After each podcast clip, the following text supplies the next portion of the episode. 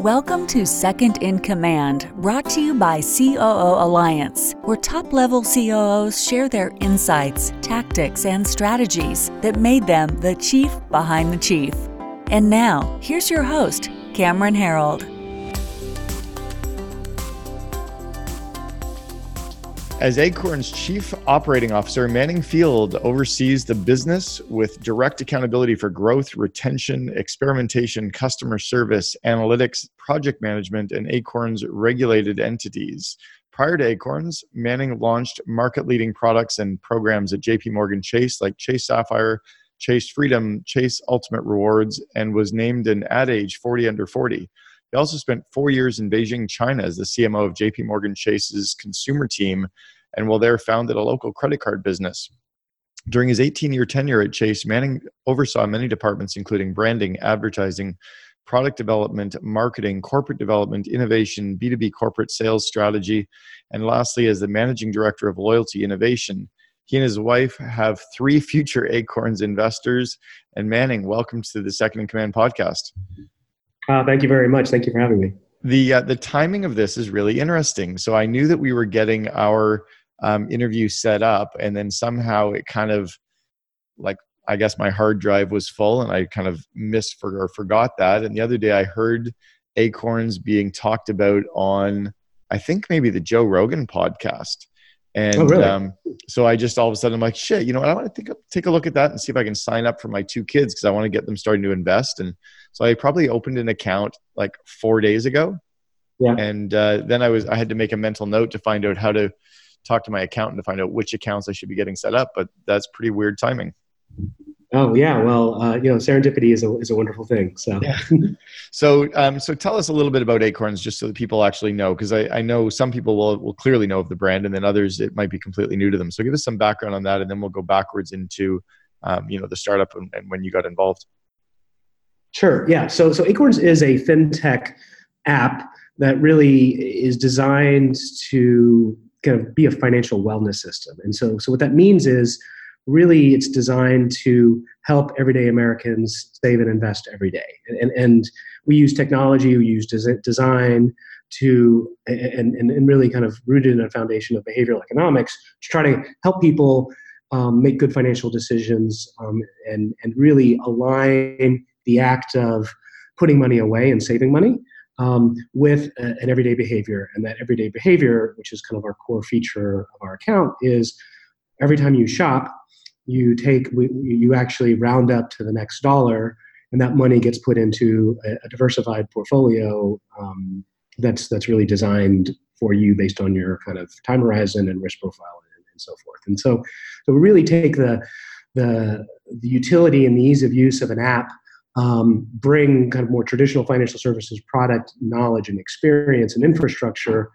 um, and make that experience as simple as possible. And, and, and, the product was really designed to make the first step of saving money and building confidence financially um, the smallest step possible as, as opposed to typically in the financial services industry that that first step is actually usually quite large um, yeah, and, and you're kind of following a lot of the basic principles of investing too, which is just get started and and keep kind of keep putting money in and let the compounding start, right?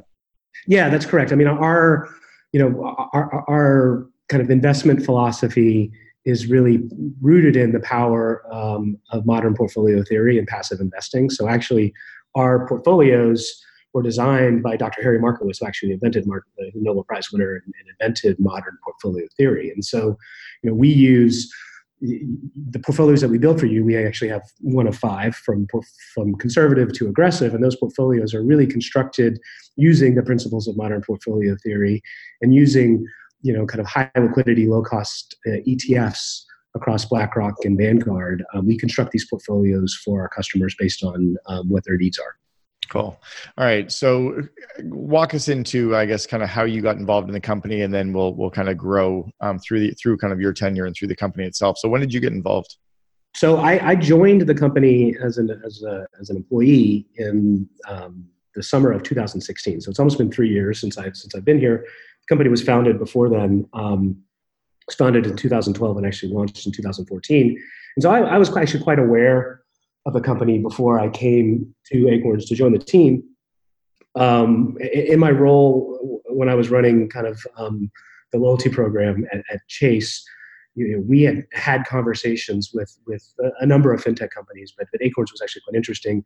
We were looking at them potentially um, as as an option for people to redeem their points into an Acorns account. Um, so mm-hmm. using uh, loyalty currency to kind of potentially help accelerate the fund and investment account. And so uh, the conversation ended up not really, you know, kind of transpiring in, in a transaction, but um, got to know the brand, got to know the founder, and then at the same time, um, a business partner of mine who I've been collaborating with uh, since about 2005, Noah Kerner, who's currently the CEO of Acorn, started. He was starting to get involved in the company, and he ultimately became the CEO and recruited me to come join him because we had worked together on a variety of projects throughout um, our professional careers, and so we knew each other and we shared a lot of the same values around product, around design, around simplification, um, and around culture as well. And so, um, knowing that really helped um, helped me feel very, very confident in um, what Acorns was trying to do and, and, and, making you know a big move from a big institution to uh, a startup. Yeah, that was my that's my question. I'm sitting like chomping at the bit to ask this and to understand. So, how many employees were at Acorns when you joined? I think it was just a, little bit over 60 when I joined. Um, Six zero. Yeah, a little bit over 60. Okay. Um, and then now we're we're like we're pretty much right at 300 right now. Okay. And it's interesting, like, okay, so so to go from Chase, I mean, that's a huge, huge, huge organization. I mean, even some of the small business units at Chase are bigger than than um, Acorns would be in, in, its entirety. What was that like? Bigger than the town that Acorns is in. right. Yeah, exactly. That's true. Right. Where are you based? Uh, we're based in uh, in Irvine, California, here in Orange County. Okay. Um, okay. So you're you're in a cool area then. Um, all right. So you've got 60 employees when you join. You're leaving Chase and coming in. And were you coming from China back to um, to the U.S. for that as well, or had you left China and come back to the U.S. already? Yeah, and no, I came back um, from China in 2012. So okay. I've been back in this uh, almost four years um, back at the bank. So. All right. So, what was it like going from a huge corporate environment in banking into a small fintech startup? Um, and and kind of what what lessons did you learn? What lessons could you give to others? Because there's a huge i think some huge insights there. Yeah no it was uh you know it's it's funny when you you know because my pretty much my entire experience was in, in a large organization so i didn't have a small company um, track record um, that i could lean upon personally. And so so you sit there at a big company and you have all of these um, assumptions that you make of what it would like to be work to, to be working at a startup. Um, you know from uh, you know, from moving fast to, to never having to wear a suit again to, uh, uh, to uh, you know, to, to working with a lot, a lot, a lot of young people, a lot of ambitious people. Um, it, so I would say most of the assumptions I had about working at a startup were actually true. Um, some of them are kind of stereotypes, but uh, but but but it was really um, the, the thing that I didn't have fully have an appreciation for when I came into the startup was actually the the importance of the infrastructure and the process and the controls that a large institution has, whether it be a bank or whether it be kind of a more traditional corporate function. Um, you know, a lot of those processes, even though inside those organizations, in, as an employee, you might feel constrained by those. Um, they might be barriers, they might be bureaucracy, and then some of that is true. But but when you come to an environment that's like young and growing and and, and and not had the benefit of a lot of that structure, um, you learn pretty early on actually how important some of that is. Now you have to implement it and design it in a way that is right for where that company is at that point in time, um, and something that is culturally compliant and something that builds culture as opposed to you know gives the impression of slowing things down. But but I, I just had a tremendous appreciation. You know, kind of inside a big company, you kind of rail against the machine. Right, um, right. You go to a startup, you're like, oh, wait a second, I have to build the machine. Um, and so, so that was. Uh, I have to admit, I didn't really have a full appreciation for that, and I would say early on in my tenure, uh, you know, it was probably the one most disorienting thing. Mm. Um, because doing like product development in a large organization, you end up like trying to figure out how to navigate the rules and the system and in some cases break break some of them and and in a startup you know given what my role was and, and is and what the team needed from me um, was they needed structure and they needed rules and they needed process and they needed these things. And so, um, uh, versus I probably walked in thinking, oh, we're gonna all be creative together. We're gonna make new great products, and we're do- we're doing all those things anyway. But like company, the, the company needed less of that from me to drive that because we've got lots of creative uh, people here. The company needed more of the structure and the process. Interesting. So, yeah. What What do you think are the the kind of core behavioral traits of a great corporate person that would work well in an entrepreneurial environment? So I often, I've actually even coached people to say, you know, be very careful when you bring somebody in from the big corporate that it, they can be the culturally not necessarily the right fit, even though the skill set could be amazing. So what what are the right kind of behavioral traits or core things to look for that you could maybe give us that would help the fit? Yeah, no, it's a great it's a great question. Um, and I think mid career is the hardest move to go from corporate into a startup. Mm-hmm. Those I've seen um, struggle with this, that transition. Really, in some cases, it's you've got to be able to go from like ground level to fifty thousand feet and then back again, and do that kind of like um, strategic and tactical context switching.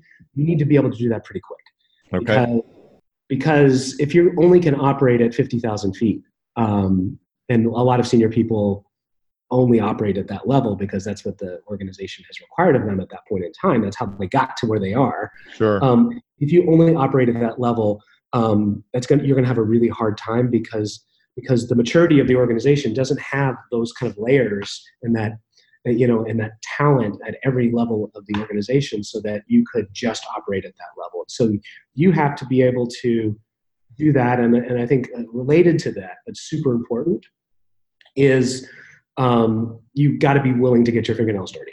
You absolutely have to, you know, because we're working with a company of 60 people. Though you may have a job title or a scope of, of job that is clearly articulated, you end up wearing like 17, 18 different hats. Right. Um, and so you have to be pretty nimble and adept and um, and, and, people that have struggled with that, um, I think struggle in, in startups is, is, my observation. I think the other thing too, because because you know big corporations have a tendency to have lots of kind of meeting driven culture and call it politics, whatever that might be, um, influence management. Those those things end up in a smaller organization not being very effective. Mm. Um, you know, learning how to navigate an organization is not that valuable uh, in a small company. You know, learning how, how to inspire people, lead people, share experience, um, sit alongside somebody and help them solve a problem. So, um, you know, that becomes way more important than how to navigate an org chart. Um, that's really interesting. I never actually thought about that, but you're right. There really is something that you, what did you call it? Not politics. You called it something else like influence management influence management yeah that's really interesting because it is actually that is something that is pretty powerful and, and necessary when you get to that stage i've always played in in the world of probably the you know 50 to 500 employees. And then when all of a sudden you get into these cross departmental you know matrix decision making i break down. I don't know how to play in that big corporate world. And um, I had a mentor that was being groomed as the second in command at Starbucks, and he was trying to work with me on stuff, and I was just like, dude, it's like teaching me Latin. I like, I don't get it, um, but it's certainly a, it's an amazing skill set to have too. Okay, yeah. so what did you what did you see in Acorns that made you make the switch? Then I guess was it um, was it Noah that that kind of sold you on it, and if he did, what was he selling you? Um, he didn't have to sell me on the idea, the brand, of the company.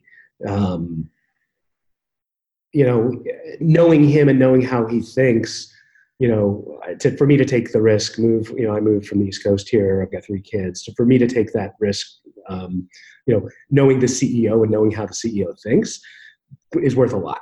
Yeah. Um, but it's not, you know, it's not, that's not the main reason why, why I joined. It just helped make the transition a lot easier and the decision a lot easier. I mean, for me, first and foremost, it was the brand and the mission of the company. Mm. I, I worked in I've worked in financial services my entire career, and I, I feel like that there's an opportunity to be better.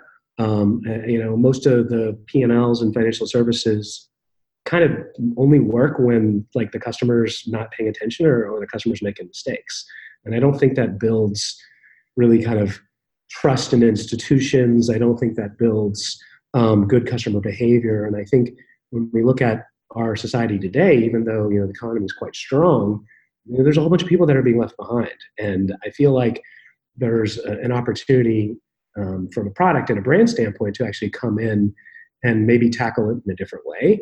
Mm-hmm. so I was, I, I, wanted to work. I kind of had, you know, I wanted to work in fintech because that's my experience. I wanted to work for a company that really had a strong brand foundation and really th- approached everything from product to hiring to everything, every decision that they make, the business itself from a brand point of view as opposed to a financial point of view or opposed from purely a technical kind of point of view. And, and, and so Acorns obviously is that. Um, and I also wanted to, to you know, intellectually have the challenge of can you actually make a financial services P&L work when the customer is winning? Um, and so that felt like to me like a, a really strong intellectual challenge. So the combination of believing in the leader, believing in the brand, and having the opportunity to address something that I think is a, is a real problem uh, in the industry. Uh, those three things together is really what what what kind of made the helped me make the decision. So I've I've probably got an overly simplistic view of of the business because I thought my thought was that the way that the portfolios and things were set up that it largely was going to become a sales and marketing organization versus a product, almost like a WhatsApp where they sold for over a billion dollars and they only had 55 employees at the time. Yeah. What are the 300 employees working on, and and when do you need to stop adding people, and when do you start leveraging? I guess when does just happen on its own? Yeah, no. Uh, so uh, you know, if you think about the 300 people, and simplistically, it's a third customer service. So we do all of our own customer service in house. I am looking out uh, through my window here in my office, and my team is, is right there, helping customers, you know, chat, email, and, the phone. Um, so a third customer service, a third engineering and kind of technical staff to continue to advance the product, um, and then and then the rest of the company is a mixture of, you know, we have small marketing team, we have uh, uh, we do all of our design in house. We actually have a large design team, um, HR, finance, um, and then and then just the operational side. The operational side outside of customer service is actually relatively thin. When you think about uh, a, a, company with the number of customers that we have, which is now over five million, um, and and we trade, you know, every day that the market's open, you know, because of the way our technology works, you know. Um, you know, we have a very, very small operational function because because we don't do you know we don't have salespeople. We're not active you know trying to drive active trading. Right. it's, it's, really about within our broker dealer and within our um, ria it's really about meeting our fiduciary responsibility from an ria's perspective and on a broker dealer perspective making sure that we execute it with the highest quality. Um, interesting all right one more question on the transition that i'm really kind of curious about and, i'm curious because um, companies are often trying to, when they're in that growth phase, recruit and attract seasoned senior talent. You know, when they're at the 50 employee and they're ready to scale, they can't have the jack of all trades, master of none being promoted from within. They need to bring in the people like you to help scale. And it's the question is always like, how do I attract them? And one of the questions we always encounter is how do we how do we get the spouse to buy in that we're not crazy leaving the corporate world and going to this startup? How did you how did your wife how did they or how did you or you know or was that part of the equation? Um i mean i can only obviously speak to my own personal situation. And so i would say it was less about convincing my spouse this was the right move for me. Um, you know my wife amy had been actually pushing me to do something different for about five years before i actually left the bank so so my risk appetite on a change was actually uh, lower than hers and and and I think the main reason why, outside of her just being supportive and, and great, but she just she she felt like I could do more, and a change of scenery and a change of environment would uh, would be better for me personally, um, which she was right. Mm. so. Got it. All right. So coming in then from Chase, what did you bring over that um, that helped shape? What kind of things did you bring over that um, that you think were the good tools or good systems that helped you shape Acorns? Then. Yeah. Well, I mean, listen you know that organization you know is one of the best led companies in the world i mean jamie dimon it's amazing clear, yeah, it's clear that he's an inspirational leader and and and probably the best operator out there um, i think the data is pretty clear on that and so so just by being in an organization led by him like everybody in that company is trained to be an operator, trained to be metrics oriented, trained to trained to to to really kind of think about um, execution and operating it in a way that um, to be honest, like I didn't have a full appreciation for until I left an organization that had that rooting. Um, and so I, I, honestly brought a lot of that. Um, you know, that they didn't need me on the creativity side. They didn't need me to come up with the next great product idea. Acorns is pretty damn good at that. Mm-hmm. Um, they needed me to help kind of how do we scale? How do we how do we make sure you know, because the vast majority of people here don't actually have a ton of financial services experience outside of what they've done at Acorns. So how can I share kind of lessons learned by being inside one of the global leaders in the space for a long time to, to make sure that they avoid problems? Um, so that's definitely one of them. And the other one too, because I've designed in my career, had the, had the opportunity to work on a lot of great card products. You know, Acorns is in the process of, of starting to do some cards. So we've got a, a our spend account, which which launched um, last year, and so brought a lot of that experience about how to build a card product to Acorns as well. Very cool. Now, did you start? Um, what do you think were the first couple of big initiatives that you brought into the company? Then, when you walked in the door, I think typically we see things that we want to change or work on right away. What were the first couple that you had your eye on? Oh, you know, the, most of them were kind of uh, uh, uh behind the scenes types of things, you know, because the the team again from the product standpoint the team was in a good place like like like they didn't hire manning to go change that um, and so it's it's interesting. I actually just shared it with the whole leadership team. So my at the end of my first week i wrote down a list of things that i want to implement and change. Mm-hmm. um, or improve i think there were about 31 32 things on that list. And i'm about halfway through the list. Um, and, and, it's not because i've been been uh, not focused on trying to drive change, but but you have to think about, especially in a smaller organization, the pace and the sequencing, how you drive change. Yep. Going to change too fast, it actually is not going to be helpful at all. Um, and some of the things that I wanted to build, like, are more long term, uh, long term things that are really um, give if you if I had the opportunity to build it, that means like we're in a really good place from a scale standpoint because we've gotten big enough and kind of complex enough as a business that we need to have this. Um, and frankly, at that point in time, we didn't need that level of kind of rigor. And so, I, so just a few examples. Um, you know, just simple prioritization process about how we think about resources, how we force you know kind of harder decisions around trade-offs you know a lot of times in younger companies just don't do that much with, with that um, it's just a little bit more kind of like everyone let a thousand flowers bloom. You have to introduce a little bit more structure around how you choose to spend your time how you choose to spend your investors money to build the product and meet the customer needs. And so so some some some, some simple steps there um, that and we're constantly tweaking this um, but that was definitely one of them you know, I was asked yesterday by somebody that they said, "How do I hold my employees accountable?" And I said, "You don't. You hire accountable people." And I kind of get the feeling like you would line up with that. That seems like you you hire or, or have a team of great people. How do you lead your team? How do you grow your team? How do you, um, you know, what are your thoughts around that? Not necessarily philosophies around it, but more, what are the practical things that you're doing to grow your direct reports or to grow their direct reports? Yeah, I mean, I think I think I'm going to try to avoid a ton of cliches here, but um, it's really about giving them enough space to make some mistakes, to kind of kind of discover some things on their own, and and be there as kind of guardrails, as opposed to like strict command and control. Mm. Um, when you have a, a, response, a set of responsibilities as broad as I had, especially when I first started, um, you don't have the luxury of micromanaging everything, even if that is what they need from you. And frankly, that's actually not what they need from you. It's, it just that, that that in and of itself drives a ton of bad behavior because then you're not stretching people. Um, so you know, I prefer to kind of set high level objectives and goals, let the team come back with a plan. I give feedback, some coaching, um, and, and, and, try to really think about building confidence along the way. Um, you know, because I, I, actually I'm not a huge list person, but I have two lists that are really important. I have the list of like the 30 plus things that I want to change because I think they're needed to make the company um, achieve its ambition. The other list I have is jobs to fire myself from. Um, and and I, you know, there's a few more jobs that I still that are on my list that I want to fire myself from. But but I feel like if I've effectively fired myself from all of the jobs that I've had, then I've been successful.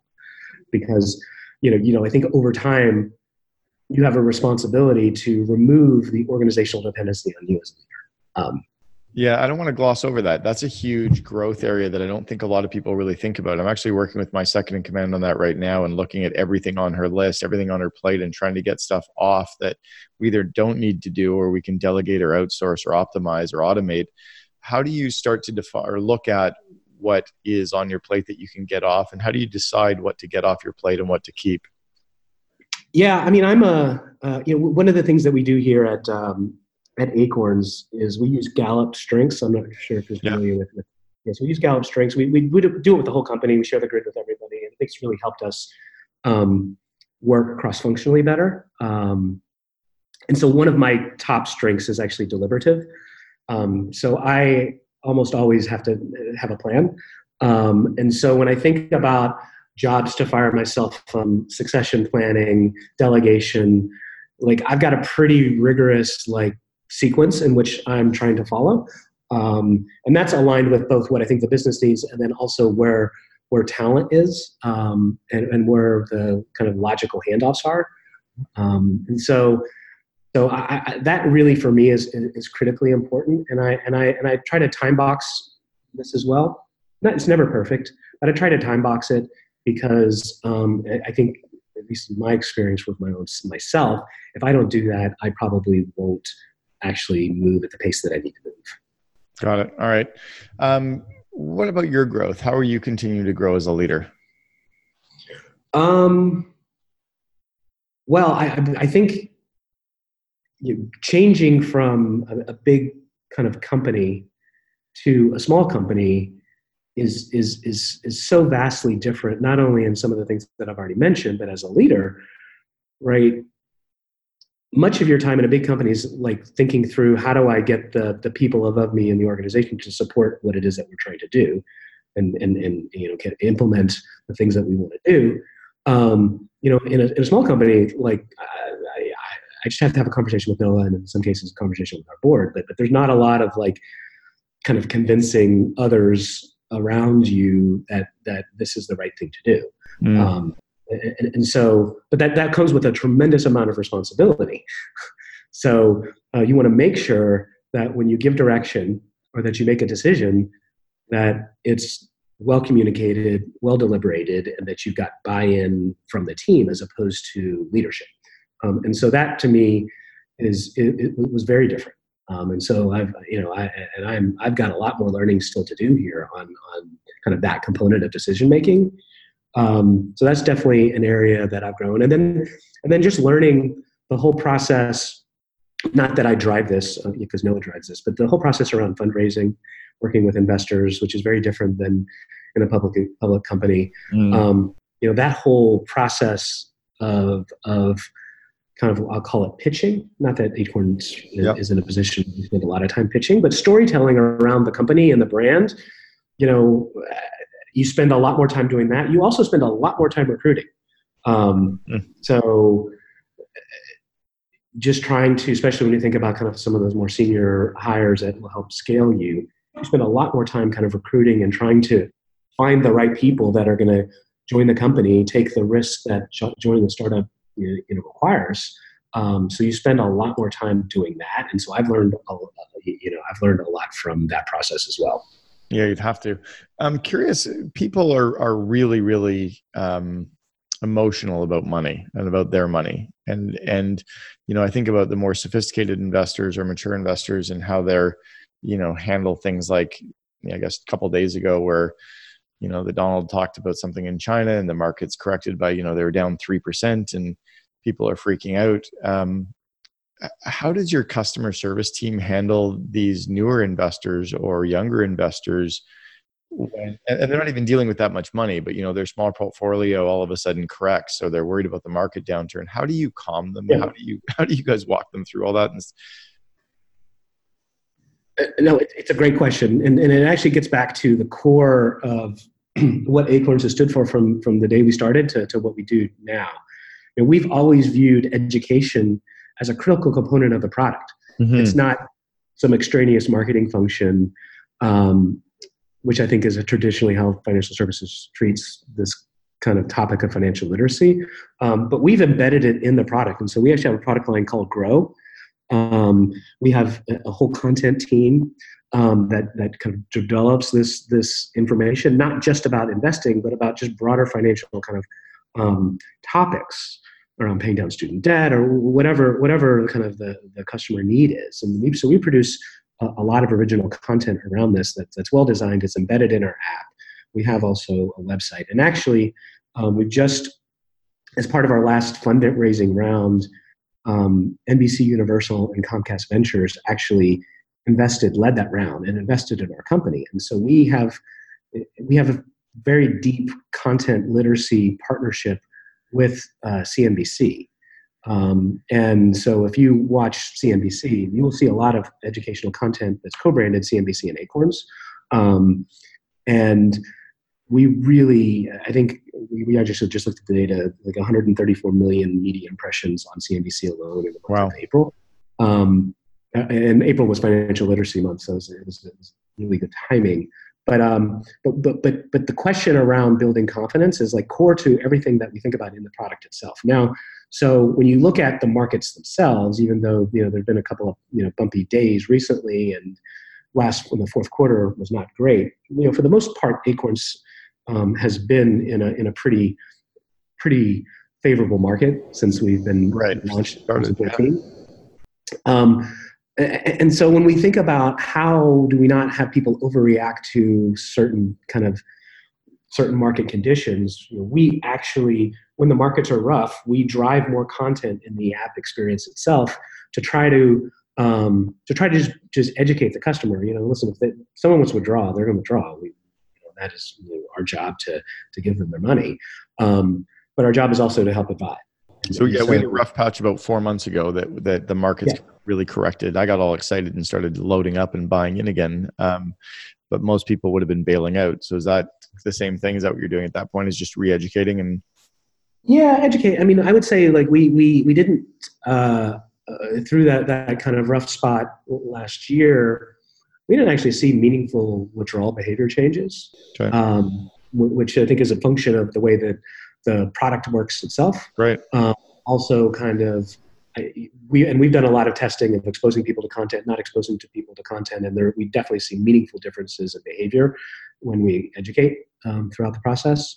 Um, and, and, and, but but but but education for us is less around trying to trying to keep a balance alive or, or, or retain a customer in our way. You know, we think about it much more around the long term, which is how we think about the brand and the business itself um, we think a more financially literate, financially confident um, customer um, is just is just healthier. Um, and and and if we can help them with that, we think that um, you know that ends up being good for the business. Do you guys take any um, any look at companies and the, the way that they're growing their balance sheets or the way that they're investing, you, or is it all just business to consumer? It is all uh, it is all is all consumer. I mean, we, we really don't spend much time looking at what else is going on. Um, I mean, obviously, we look at the markets. We want to make sure that our portfolios are well designed, and and you know there's a, you know a meaningful amount of quantitative rigor um, through that process. I mean, we work with BlackRock. Actually, is a strategic investor in Acorn, so we work a lot with BlackRock to to make sure our portfolio is well designed.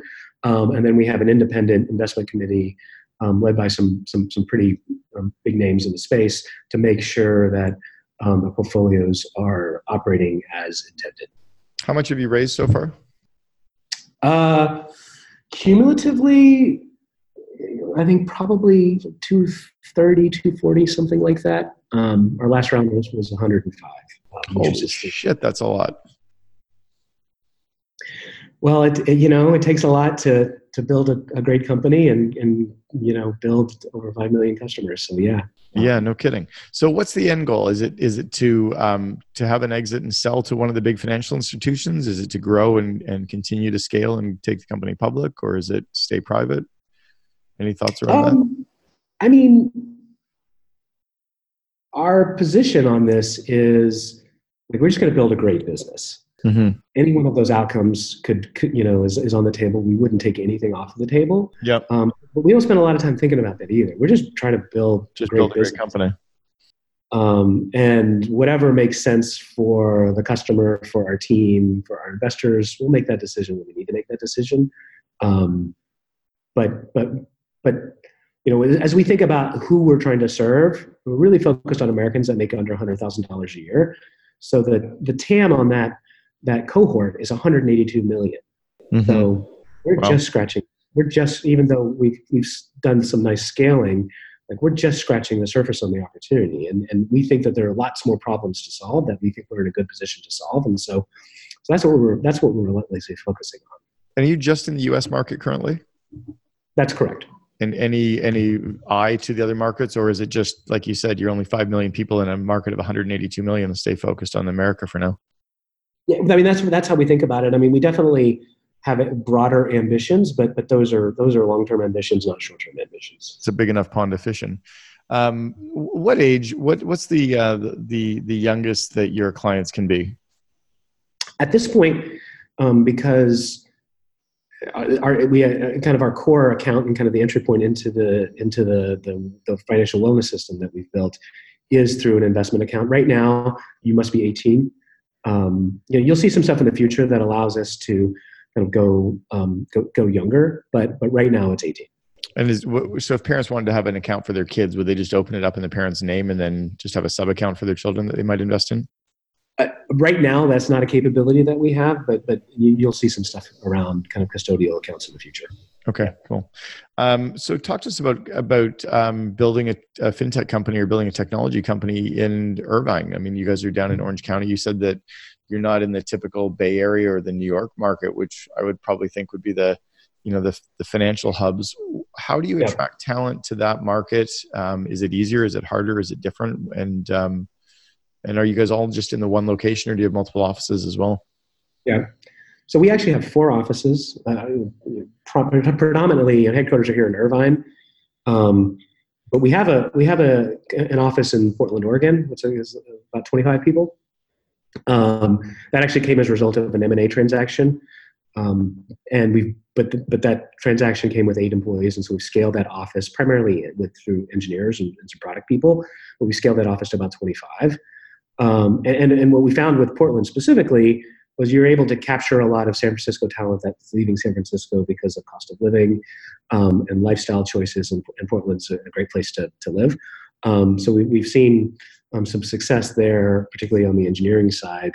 Um, on the Orange County side, you know, listen, we've got a great set of engineers that are based here, and and you know, Google's got big location here, Amazon's got big location here, so we're able to as as we've had more success, we've been able to attract you know some talent from from organizations like that. Um, we've also found there's a lot of people that that are from Orange County that want to move back to Orange County that are engineers, and, and this has been a, a, really nice kind of option for them. Where in the past maybe less so. Um, and then and then we've got an office in New York City. Um, primarily, that's where our content and marketing teams sit. Oh, um, just, just, because of the concentration of talent um, there. Um, and then we just recently opened up an office in Wilmington, Delaware. Um, okay. So, and, and, and what, what's interesting about that market, so our CTO actually is running that office and he, he resides there. Um, but there's a lot of bank talent, uh, financial services talent in that market. Um, and so a fintech option can be quite attractive, particularly for people that are geographically inflexible. Um, and, and so, so we think that opportunistically, that there's a, an opportunity to really build out engineering, analytics, risk management functions um, in that location. So, so, so, so the, the kind of the, the footprint that we have, um, I think allows us to compete effectively without having to deal with, I think, maybe some of the challenges of being San Francisco based or New York City based. Totally. Yeah. And, uh, Portland's a great market as well. And, but yeah, I mean, Orange County is pretty awesome weather and pretty great market to live in too. So uh, it all kind of makes sense. So, talk a little bit about culture for us. What's your belief on, on what builds great company culture? And it sounds like you guys are, are doing a good job at building one as well. I think in the mass media, we're doing we're, we're kind of been given a disservice where they talk about the the free lunch and the bicycles on campus and the free massages, and that's really not what culture is all about. Walk us through what you think is making a great company culture for the team at Acorns. Yeah, I mean, it's it's it, it starts with the mission. Um, you know, so we we we are very thoughtful about what it is that we're trying to do, um, and that kind of that purpose is actually what aligns everybody internally. We recruit on it. We make all business decisions based on the mission, um, and and everyone has it, the opportunity to, if they see us potentially making a decision that maybe is in conflict with the mission, people call us out on it. Um, and, I, and I think there's a tremendous amount of authenticity around what that is. Um, and I think that really helps build culture. It's not the only thing. We, we also, related to the mission, we were very clear on our values. And we reinforce our values, and they're just not like words painted on a wall. Um, but but it's tied to how we make business decisions. It's tied to how we make hiring decisions. It's tied to um, it's tied to virtually everything that we do. And so when we and, and we tried to work really hard about connecting the dots. Um, so link it to actions, links it, link, link those values to behaviors. Um, and that to me has really, really helped with building great culture. I mean, if you look at some of the, the external stats, whether it be, you know, Glassdoor or comparably or some of these, these sites out there that like evaluate companies, our scores are, are, are quite high. Mm-hmm. Um, and, and that's because that's because of, of the consistency and the, the reinforcement of the mission and the values. And I think that's how you do it. Um, and, and we use a lot of tools to track employee satisfaction um, and, and, really the feedback component um, is, is quite important because this is not, you know, you need tops down support to build great culture, but culture can't be built tops down. So. Yeah, not at all. When I, am glad you actually mentioned the the part about the core values. I was talking to a CEO about this yesterday, and um, he's really struggling with letting someone go who's just not a core values and culture fit, and because he's so strong on the skill set side. And I just kept saying, you know, it's like a cultural cancer. You have to get that person out of the organization. You have to get rid of them. So, you also mentioned that you know core values can't just be you know words or, or sayings up on a wall. Like you know even Enron had core values, right? But they just didn't live them. So how do you how do you use? Uh, can you give us a uh, you, you kind of walked us through the philosophy around using core values, but can you give us a specific example of when the team or you used core values to make a tough decision or to reinforce a, a good decision? Yeah, I, I, can give you an example. I'm not going to get into specifics because I just don't want to reveal anything confidential. But yeah, um, when I first started, um, and to, to, be totally honest, like, like I didn't work in an environment where like this type of decision making was like values based, right? Um, very financially based. Um, so I actually didn't have a frame of reference, um, and so I was working on a project that had you know fairly meaningful business opportunity um, as one of the first things that I was came here and, and actually kind of inherited something midstream. And so as I, as I started to, to get immersed in the, in the project and uh, it just became clear to me that it wasn't going to work um, and it was going to kind of fail on mission.